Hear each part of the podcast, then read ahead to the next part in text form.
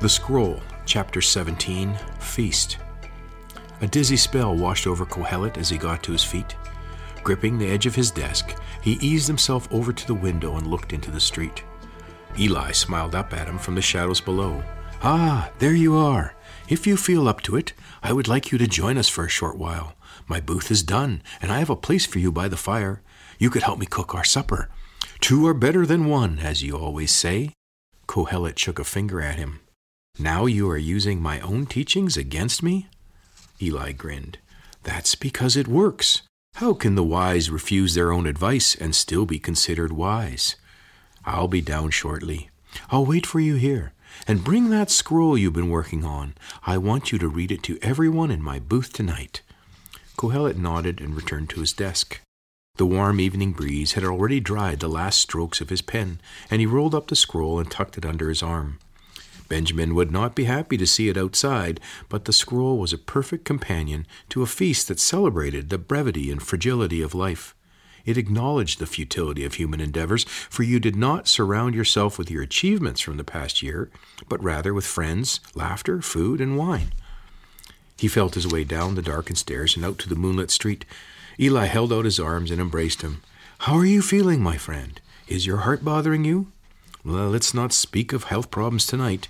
You and I are old dogs and are alive, and as they say, Eli chimed in with him. A live dog is better than a dead lion. Eli tipped his head back and howled at the moon. Two dogs barked back at him from up the plaza. Kohelet slapped Eli's back. You'd better be quiet, or these old dogs may be fighting for their very lives. Eli took his arm. And this one needs to eat.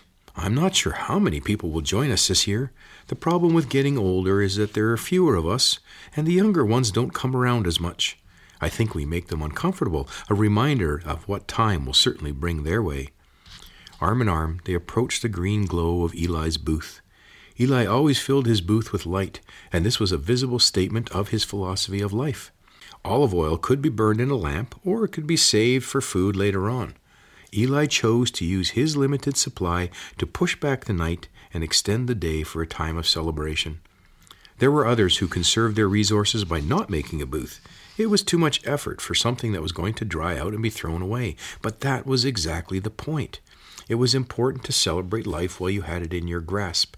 Everything would eventually crumble to dust and blow away in the wind anyway.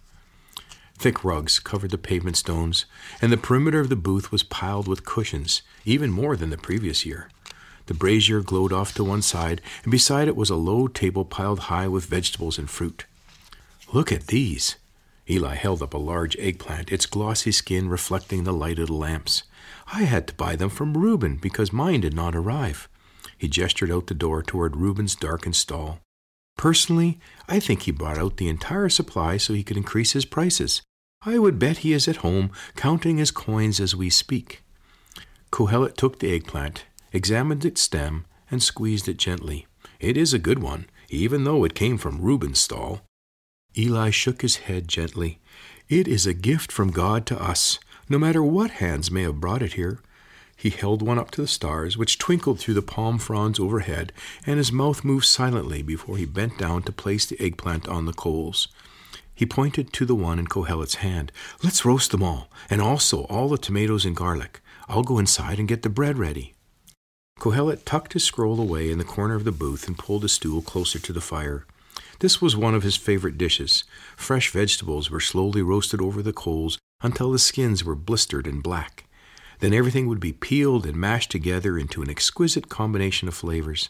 A sprinkle of salt and spices for seasoning, and a few eggs to bind it all together, and everyone would gather around, breaking bread and sharing from one common dish. It was a meal fit for a king, and yet a king could never fully enjoy it, for he always ate from a separate dish to protect himself from his enemies. Kohelet chuckled. Once again, the poor ended up enjoying a better life than the rich. I thought I smelled garlic roasting. Esther stood in the entry to the booth, hands on her hips. Kohelet smiled. I hoped you would be joining us. I noticed you did not put up a booth this year, and I am guessing that is where all the extra rugs and cushions are from. With no husband and my children gone, it is getting harder for me each year. Eli suggested I join him instead. She walked through the tent and disappeared into Eli's shop. Kohelet nodded to himself. This past year, his friend had been talking a lot more about Esther. Perhaps the old dog hadn't given up on romance just yet. There was a proverb about how old men were like grasshoppers whose bodies drooped and for whom physical intimacy was no longer possible. He had quoted it once to Eli, and his friend had told him, That's not a problem for me, at least not yet. Kohelet nodded wistfully. He was glad for Eli, but the thought of having a loving partner in your life brought his unrealized longings back to the surface. Unlike his friend, those days were completely lost to him. He shrugged. There is no use fixating on the past. This was a time of celebration, and he was happy for Eli. He turned his attention back to roasting the vegetables. The aroma of garlic filled the air, attracting those passing by. A brightly lit booth created a greater pull with each new person that entered, for the conversation would get louder, and people from booths down the way would wander in to check it out. Like moss drawn to a flame, the crowd would grow until the flimsy booth shook with the noisy celebration. It was good Eli had enlarged his booth, for many had heard about Reuben's bid to buy Eli out, and they all wanted to stop by and encourage him to stay open.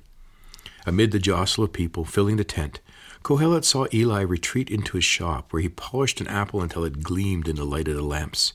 A smile touched his lips as he carried it over to Esther, as if it were made of gold.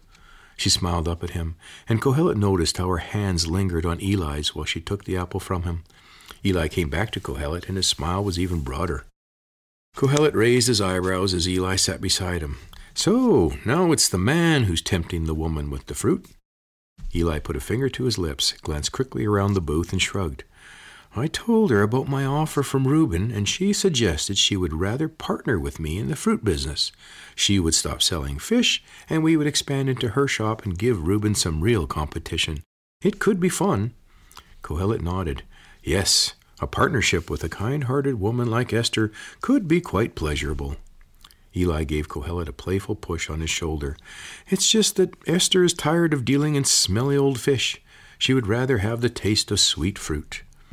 Kohelet leaned closer to his friend and kept his voice low. That sounds like a verse from the song for lovers. Eli blushed and stroked his beard. Kohelet gave him an elbow in his ribs. I am happy for you. Esther understands how to make life sweet. She would make a good companion. And it was said, it's not good for a man to be alone especially one who isn't dragging about like a grasshopper. A laugh burst from Eli, and people glanced over at them. Eli relaxed back into the cushions to chuckle quietly to himself. Kohelet leaned back beside him and looked up through the palm fronds of the booth at the clouds passing by. The full moon came into view, and he was taken back to an evening many years past when his mother had called him to bed. It was one of the few memories he had left of her, for within a month she had died, and Simeon had taken him in. The sorrow of those faded memories stirred his heart, but his distant thoughts were abruptly pulled back to the present, for Eli was on his feet, clapping his hands for silence. Someone had to rap Nabal on the head to get him to shut up, but finally the gathering fell silent. For years now, our Kohelet has been teaching us to give up on striving to gain an advantage from our work and to enjoy each new day. This past month, he's been writing down his teachings, and tonight I have asked him to read to us what he has written. Eli reached behind Kohelet and retrieved the scroll. I think what he has written will fit well with our feast and the reason why we gather each year in these leaky shelters. Benjamin jumped to his feet to help Kohelet up, and Nabal took his chance to slip out the door. Benjamin adjusted the wick of the lamp near Kohelet and sat at his feet. Eli held up the scroll. There are a few here who have not heard much of Kohelet's teachings, so I think an introduction is in order. Eli put a hand on Kohelet's shoulder. Kohelet is wise, and he has passed on his knowledge to the people. He has pondered, searched out, and set in order many proverbs. He has studied to find just the right words, and what he wrote, Eli gestured to the scroll, is honest and true. The words of the wise guide our lives like a shepherd. Their collected sayings are like firmly driven nails. He paused, winked at Kohelet, and turned to the audience. Beware of adding to these wise words, for there is no end to what people write, and trying to study it all will exhaust you. Kohelet wiped his greasy fingers on the hem of his robe and took the scroll from Eli.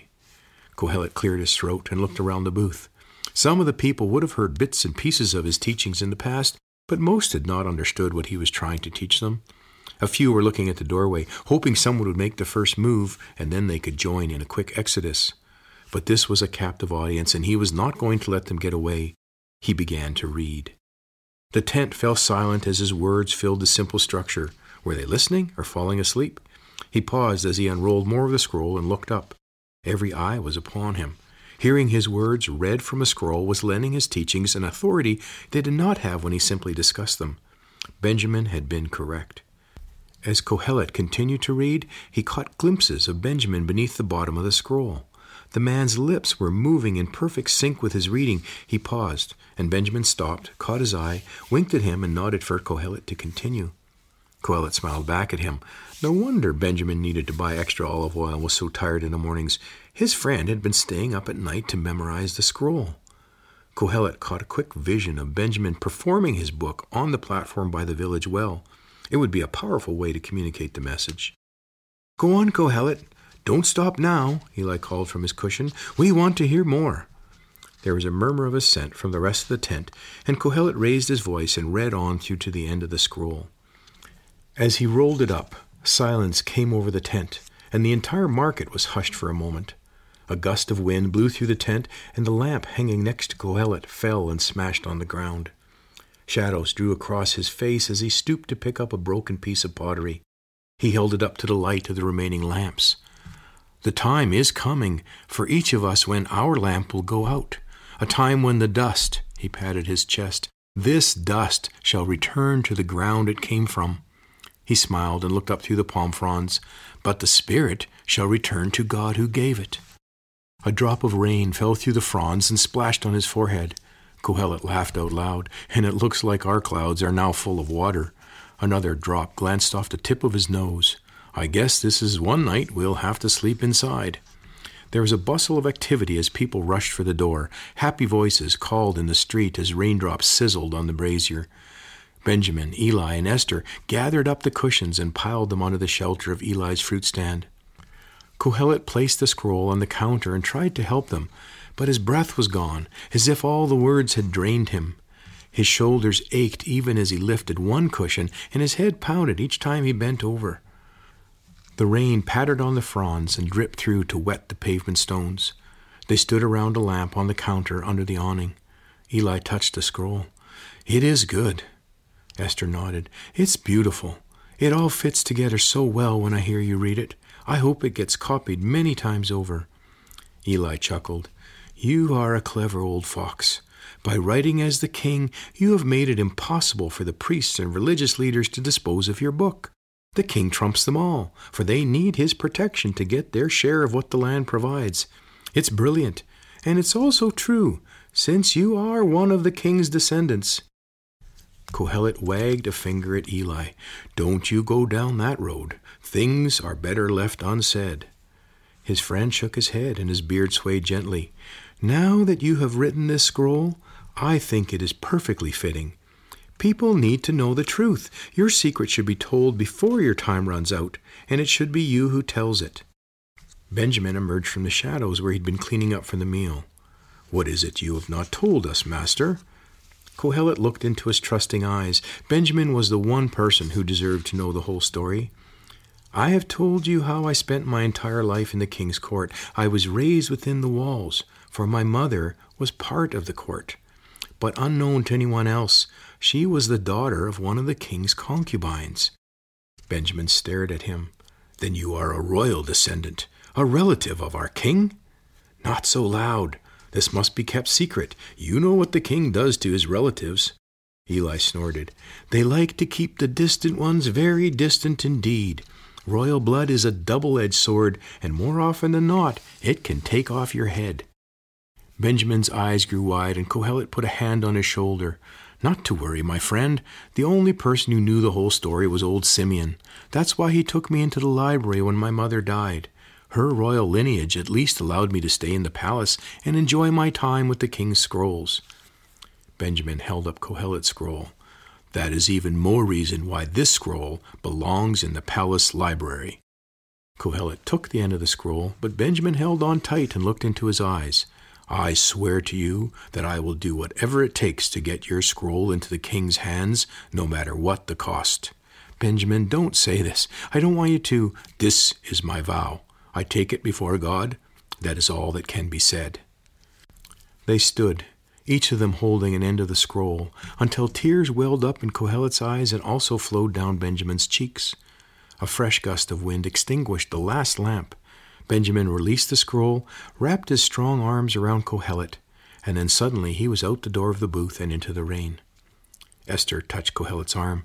You should go home too. You are tired. I can see the strain on your face.